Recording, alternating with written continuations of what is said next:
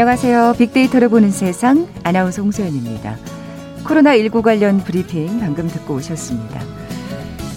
아, 보름 가까이 맹위를 떨쳤던 초강력 북극발 한파.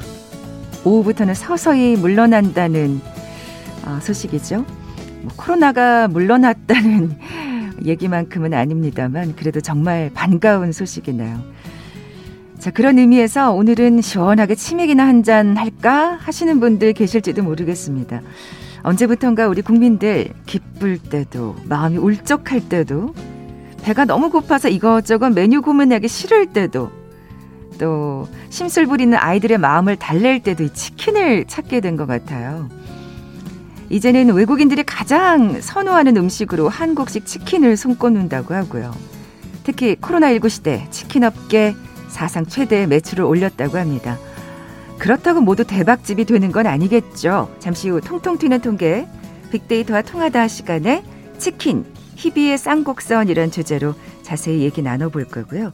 이어지는 세상의 모든 빅데이터 시간엔 점점 주목받고 있는 개인의 취향에 대해 자세히 빅데이터 분석해 봅니다. KBS 제일 라디오 빅데이터로 보는 세상 먼저 빅퀴즈 풀고 갈까요?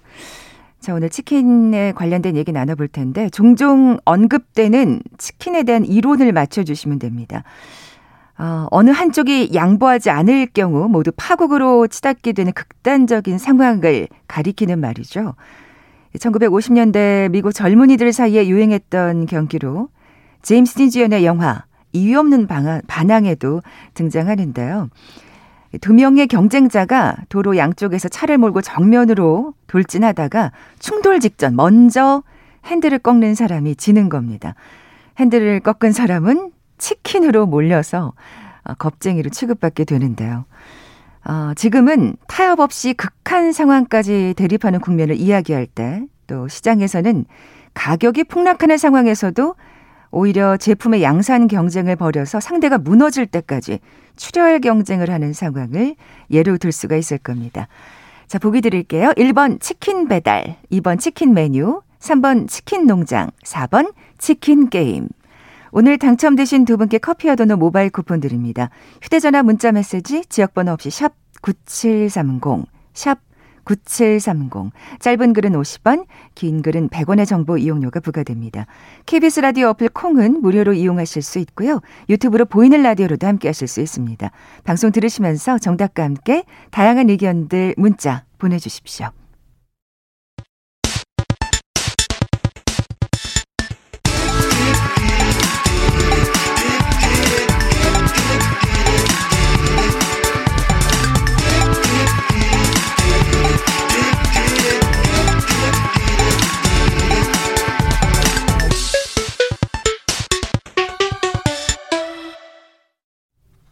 데이터와 차트로 세상을 보는 시간이죠. 통통 튀는 통계 빅데이터와 통하다. 디지털 데이터 전문가 김원식 박사 나와 계세요. 안녕하세요. 네, 안녕하십니까. 뭐 치킨 싫어하는 사람 있을까만은 아까 오프닝에서 말씀드렸다시피 음, 우리 그 외국에 살고 있는 현지인들이 가장 선호하는 한식이 한국식 치킨인 것으로 조사됐다고요. 네, 그렇습니다. 이 농림축산식품부에서 지난해 8월에서 9월 사이에 미국, 영국, 중국 등 어, 주요 나라, 주요 16개 어, 도시 현지인을 대상 8천 명을 대상으로 조사를 했는데요.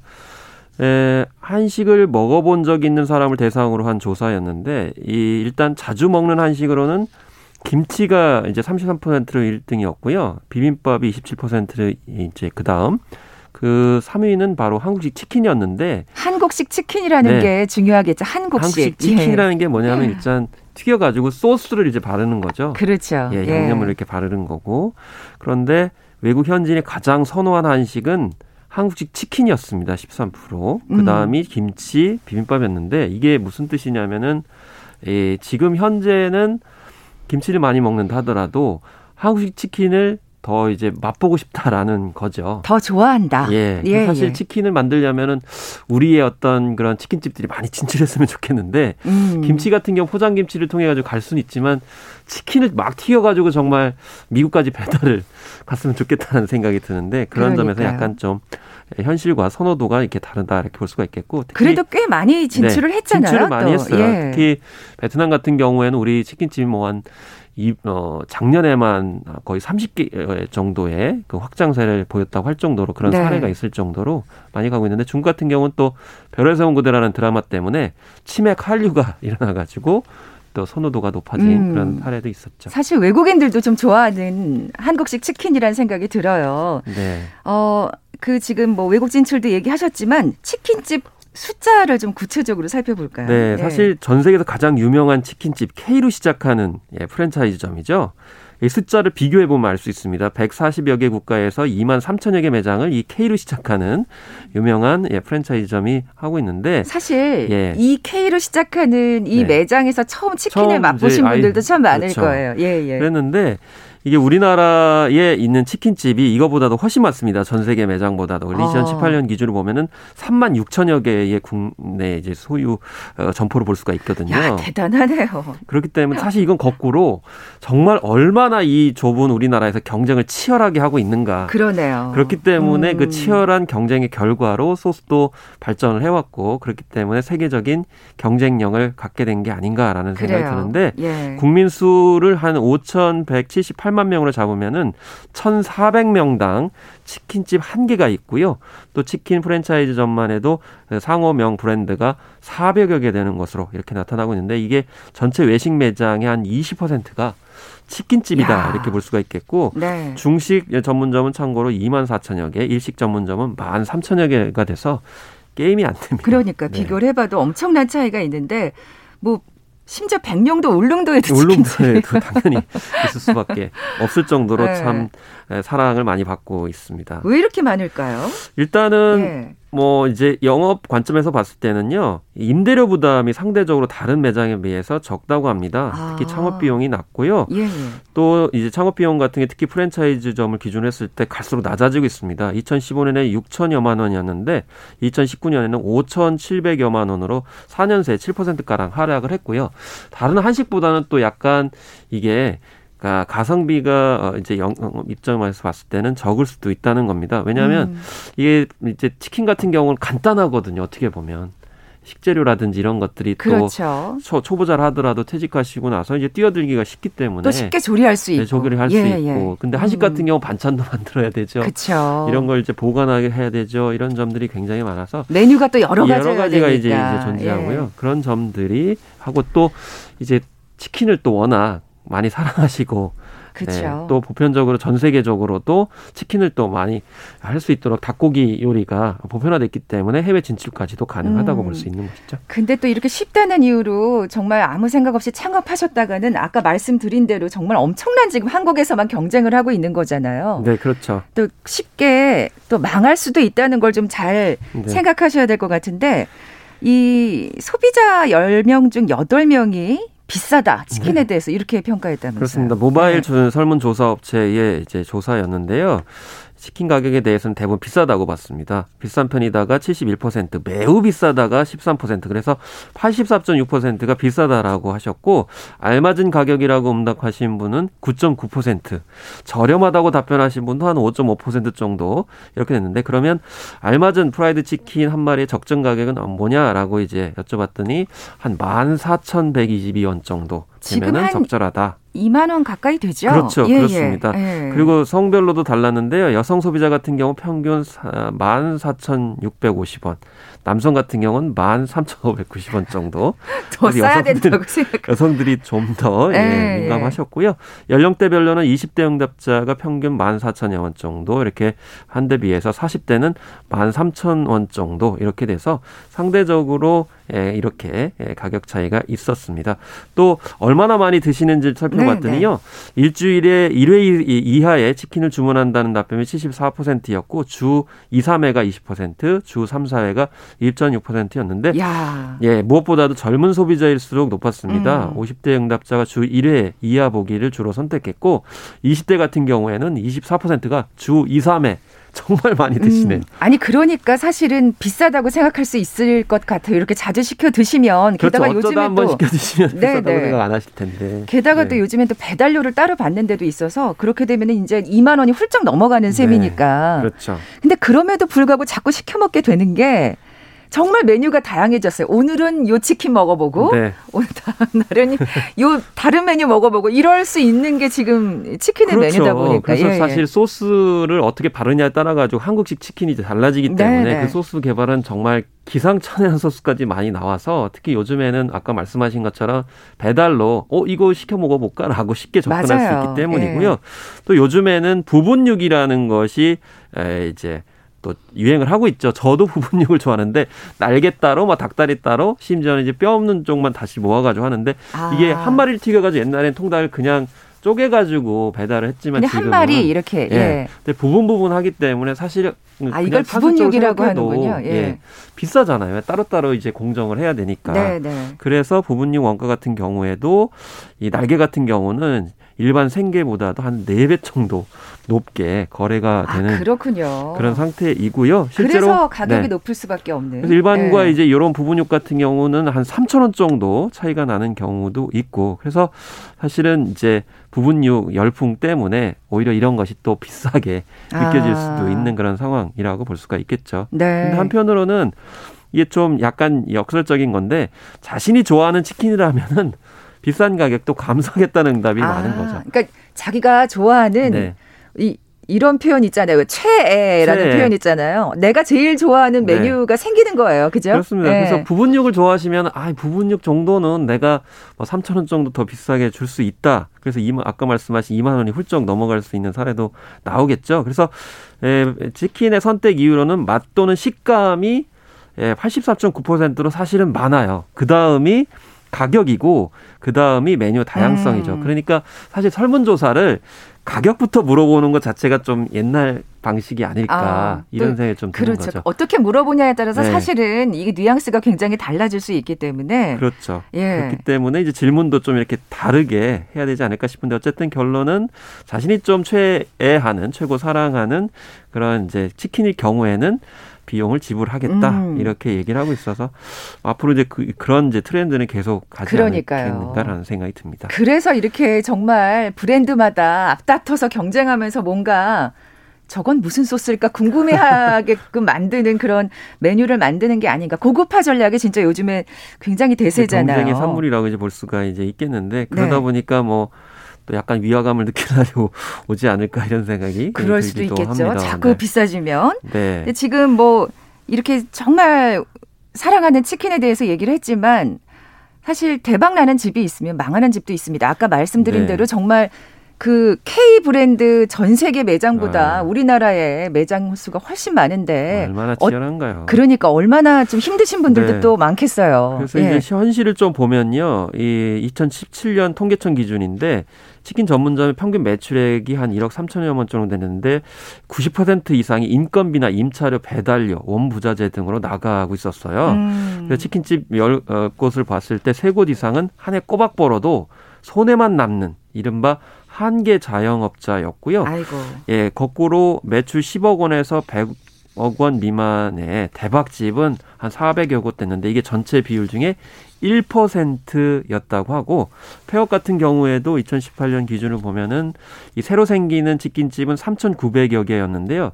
예, 폐점한 치킨집도 2,900여 개가 돼서 아. 예, 한 천여 개만 남고 나머지는 예, 폐허 좀 하는 뭐 이런 이제 비율 추세였는데 네. 실상은 그러니까 사실 그렇게 현실은 네. 녹록치가 않은 건데 어, 그중에 그러면서도 또 본사의 갑질로 멀쩡한 가게가 하루아침에 닿는 경우도 있다면서요. 사실 이제 예. 그 치킨 하실 때 좀 고충스러운 부분인데요. 물품 강매죠. 사실은 외식업 가맹 본부 같은 경우 원부자재를 팔아가지고 그러니까 유통 마진을 많이 남기는데 그러니까 사실 프랜차이즈점이라는 게 본사에서 주는 식자재를 이제 써야 되거든요. 근데 예를 들면 닭 같은 경우 이 생닭을 5천 원에 사서 가맹점에 만 원에 공급하고 차액인 5천 원을 이렇게 가져가는 것을 차액 가맹금이라고 얘기를 하는데 이게 울며 겨자 먹기식으로 할 수밖에 없는 그런 상황인데 음. 공정거래위원회 같은 경우에는 이게 어 이제 약간 문제가 있다라고 그렇죠. 얘기를 예. 해가지고 이 정보 공개서에 차액 가맹금을 표시하도록 법을 개정을 했어요. 이걸 음. 공개를 해라. 왜냐하면 2017년에 공정거래위원회 이제 자료를 보니까 연 매출의 27%를 본사가 이 차매 차액 가맹금으로 벌어들이고 있어서 아. 전 외식 적 업종을 비교했을 때 치킨 쪽이 너무 네, 많이 가져가고 있는 거예요. 네, 그렇기 네. 때문에 이게 가맹점들이 힘들게 하고 있다 그래가지고 공개하라 이렇게 얘기를 했는데 이게 또 한국 프랜차이즈 산업협회가 헌법소원을 제기했어요. 아마 영업 비밀을 왜 공개하냐.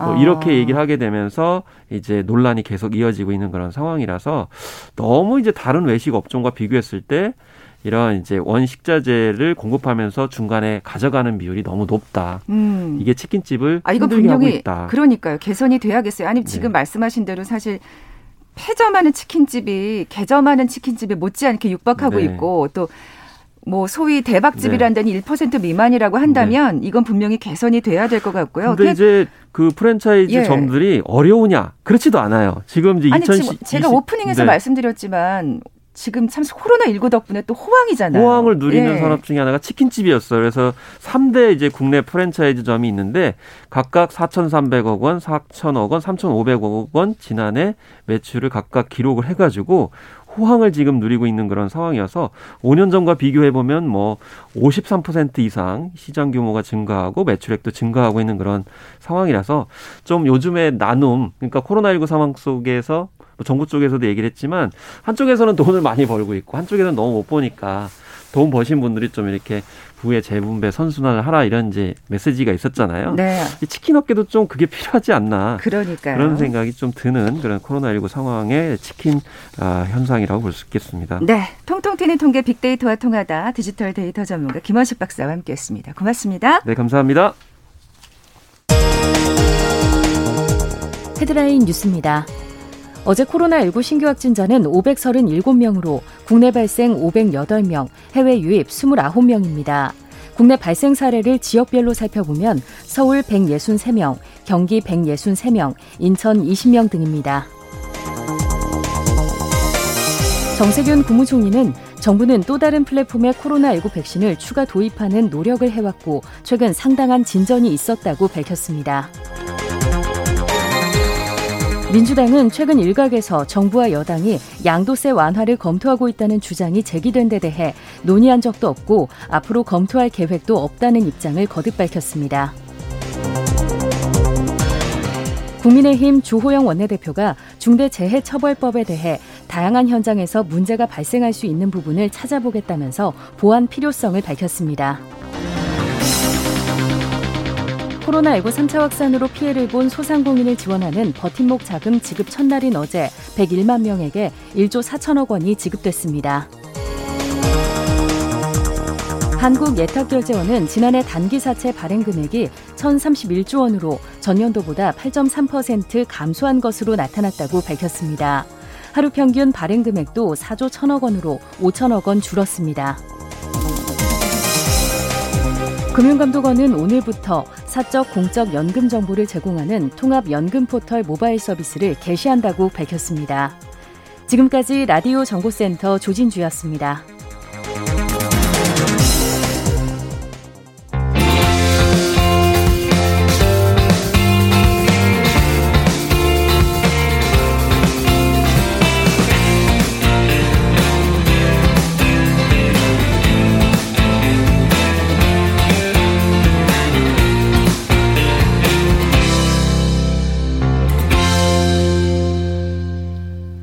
궁금했던 모든 화제와 이슈를 빅데이터로 분석해보는 시간이죠. 세상의 모든 빅데이터 마이테이스트 민지영 대표 나와 계세요. 민 대표님 빅퀴즈 다시 한번 내주세요.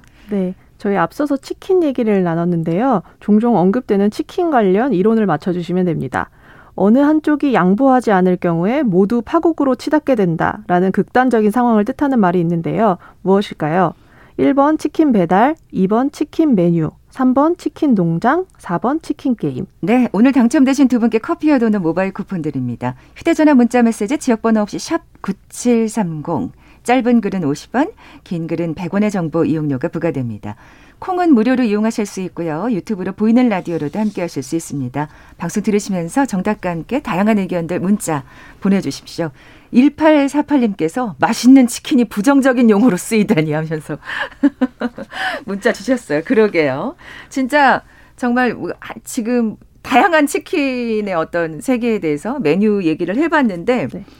하물며 이 치킨도 이렇게 취향이 중요한데. 그렇죠. 예. 모든 게 다 마찬가지겠죠. 네, 맞습니다. 예. 네. 뭐 제가 광고 카피 하나 소개하면서 시작을 하려고 하는데요. 네. 모두가 yes라고 할 때 no라고 말할 수 있는 사람. 모두가 no라고 말할 때 yes라고 답할 수 있는 사람이라는 문구 기억하실지 아 모르겠어요. 네, 기억납니다. 네, 벌써 예. 20년 전 광고 아, 카피예요. 벌써 네. 그렇게 됐나요? 네, 그 당시에는 굉장히 센세이셔널하다라는 평을 받았는데 맞아요. 아무래도 음. 그때는 타인의 시선이나 좀 눈치를 보면서 선택하는 사람들이 많았기 때문일 것 같아요. 그 또 조직에 있어서 자기 의견만을 막 내세우는 게 그쵸. 너무 튀어 보이는 사실 맞아요. 경향이 있었죠. 쉽지가 않죠. 네. 네. 근데 요즘에는 이제 내가 원하는 것이 무엇인지를 좀 정확히 표현하는 네, 취향의 시대가 왔다라는 음. 생각이 들고요. 그리고 또 뭐 좋아하는 것을 구매하고 좋아하는 음악을 즐기고 뭐 활동을 하는 것까지 모든 취향이 우리 이제 행동하고 연결되어 있다고 음. 보여져요. 그래서인지 이제 데이터만 봐도 이제 뭐 검색량 같은 경우에는 2017년부터는 거의 뭐 33%씩 계속 증가를 할 아. 정도고요. 그리고 포털에서 취향을 언급한 글 같은 경우에는 약 4,200만 건이나 되더라고요. 그렇군요. 네, 그래서 아무래도 취향에 대한 관심을 데이터에서도 확인이 음. 가능하다라고 볼 수 있었습니다. 구체적으로 네. 데이터에서 어떻게 취향을 표현하고 있나요? 네, 예. 이제 좋아하는 거는 뭐 취향이라고 하는 해시태그로 표현을 하기도 하는데 특이한 점은 싫어하는 취향에 대한 표현도 확실하다는 거예요. 아, 저는 이게 더 확실해야 된다고 생각해요. 맞아요. 예. 네. 그래서 이제 예를 들어서 몇 년 전이긴 한데 오이를 싫어하는 모임이라는 커뮤니티가 있었어요. 네, 아무래도 향 때문에 호불호가 갈리는 확실히 오이가 한데. 그렇죠. 예. 네, 맞습니다. 그래서 근데 이 커뮤니티가 하루 만에 팔로워를 3만 명을 이야. 모으면서 화제가 된 적이 있거든요. 이런 것도 사실은 이게 모아지는군요. 그렇죠. 예. 아무래도 이런 불호 취향도 스스럼 없이 오픈을 하는 게 네, 좀 데이터의 특징이라고 음. 볼 수가 있고요. 뭐 개인의 취향뿐만 아니라 뭐 소비자의 의견이라든지 아니면 내 사회적 신념을 뭐 소비로 연결시키는 meaning out이나 불매 운동까지 그 데이터 안에서도 여러 가지 취향을 표현하는 방식이 이제 늘어나고 있습니다. 사실 이렇게 곰곰이 따져 보니까 취향 아닌 게 없다는 생각이 들어요. 맞아요. 네, 네. 연관 키워드에도 트렌드가 있을까요? 네, 이제 2016년도까지는 취향 저격이라는 키워드가 가장 많이 나왔는데요. 아무래도 어떤 제품이 출시됐을 때 나랑 딱 맞는 경우 이런 단어를 많이 그쵸. 사용을 했었어요. 예.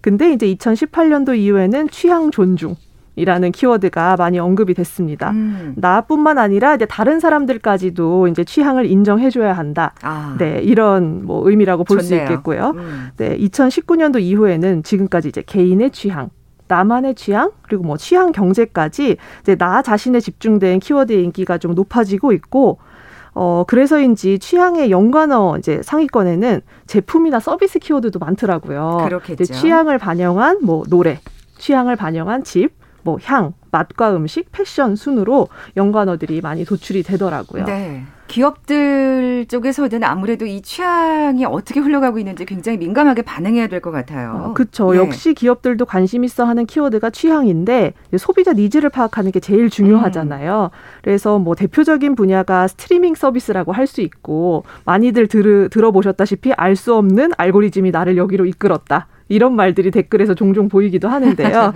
예. 네. 뭐 또 음악 산업 같은 경우에는 음악하고 뭐 취향 컬러를 조합을 해서 네, 음악을 추천해 주는 서비스를 하기도 하는데 이 스트리밍은 월 평균 증가율이 12.5%나 될 정도로 아. 사람들이 취향에 대한 관심이 많다고 합니다. 단순히 음악 이 아니라 거기에 맞는 컬러까지. 네, 맞습니다. 네. 네. 또 어떤 산업을 들 수 있을까요? 네, 뭐 대표적인 산업은 역시 뭐 commerce하고 금융 쪽이라고 볼 수가 있겠는데요. 네, 많이들 경험하고 계실 텐데 저희가 같은 사이트를 이용함에도 불구하고 항상 메인 화면에서 추천되는 상품이 완전히 다르잖아요. 음. 네, 화면 구성이 다르기도 하고요. 뭐 그 이유가 내가 자주 사는 제품이 다르고 또 장바구니에 담아놓은 찜한 상품이 다르기 때문에 commerce 영역에서는 이런 행동 데이터들을 모두 개인의 취향으로 판단을 해서 연관 상품이나 할인 쿠폰까지도 제공을 하고요. 아, 그러니까 자꾸 클릭하게 됩니다. 맞아요. 그것 때문에 더 사게 됩니다. 그러니까요. 네. 그래서 뭐 기업들로서는 당연한 지금 그 네. 반응이라고 할 수 있을 거고요. 네, 그렇죠. 예. 근데 금융권 같은 경우에는 반대로 사용을 하기도 합니다. 물론 네. 뭐 소비 패턴을 분석을 해서 뭐 카드 상품을 추천하기도 했는데 뭐 은행권에서는 싫어하는 것도 분석을 하는 거예요. 아, 네. 이거 아까 그 불호 취향까지. 그렇죠. 그래서 예. 고객들이 자사 은행을 이탈하지 않도록 네. 아. 고객들의 불만 포인트들을 우리를 왜 싫어하는지를 분석을 해보는 건데요. 네. 네, 그런 이탈하는 근거가 되는 데이터들을 분석을 하면서 내부 영업 직원들한테 공유를 하고 또 방어 전략을 쓰기도 한다고 해요. 와, 진짜 네. 굉장히 세심하게 지금 취향 분석을 그러니까요. 네, 하고 있는 거죠. 네. 네. 워낙 요즘에는 개인의 취향이 중시되다 보니까 네. 기업들로서도 이렇게까지 나설 수밖에 없는 상황이겠다 하는 생각이 들고요. 네, 그렇죠. 네. 네. 업계에서는 관련된 신조어도 많이 생겼다면서요. 네, 맞습니다. 뭐 마케팅 업계에서는 엄청나게 나를 중심으로 한 신조어가 쏟아지는데 그 미코노미가 사실 대표적인 키워드일 것 같아요. 음. 네, 뭐 나를 의미하는 미와 그리고 경제를 의미하는 이코노미를 합친 신조어거든요. 그래서 소비의 기준이 정말 내가 된다. 라는 의미로 아. 생각을 해주시면 될 것 같아요. 진짜 나 자신에 집중되는 게 지금 이 취향에서 정말 여기저기서 보이네요. 예. 네, 맞습니다. 그래서 기업들이 더 이제 개인화 마케팅에 힘쓰는 음. 거고, 뭐 나를 안다는 게 사실 좀 철학적일 수 있지만 뭐 내가 좋아하는 게 뭔지 싫어하는 게 뭔지 이렇게 나만의 취향을 찾아가는 방법이 요즘에 더욱더 이제 트렌드로 급부상하고 있다. 네. 네. 또 특히 시간도 또 많아지셨잖아요. 생각할 그러니까요. 시간들이. 네. 그래서 그 부분에 대해서 이제 고민이 많이 늘어나고 있다라는 음. 생각이 듭니다. 아, 나는 뭐 취향 별거 없어. 이렇게 생각하시는 분들도 네. 좀 곰곰이 생각해 보면 나만의 취향이 분명히 있을 겁니다. 네, 맞습니다. 요즘과 같은 코로나 시대일수록 진짜 나만의 취향을 알아가는 게 참 중요할 것 같아요. 네, 네, 맞아요. 늘어난 이제 여가 시간을 활용하는 방법 중에 뭐 여러 가지 저희가 소개를 해, 해드린 적도 있지만 또 나를 알아가는 시간에 초점을 맞추시는 분들도 있어요. 그래서 뭐 일기를 쓰기도 하고 음. 내 취향이나 습관을 기록해 보기도 하고 뭐 함께 무언가를 해나가기도 하거든요. 그래서 좀 뭐 이런 그 현상들이 앞으로도 계속될 것 같으니까 네. 네, 뭐 소비자는 나한테 집중을 하고 또 기업은 그런 소비자의 취향을 좀 활용해서 선택을 받도록 하는 게 좋지 않을까라는 생각이 듭니다. 네. 지금까지 세상의 모든 빅데이터 마이테이스트의 민지영 대표와 함께했습니다. 고맙습니다. 네, 고맙습니다. 자, 오늘 빅퀴즈 정답은 4번 치킨 게임이었죠. 커피와 도넛 모바일 쿠폰 받으실 두 분입니다.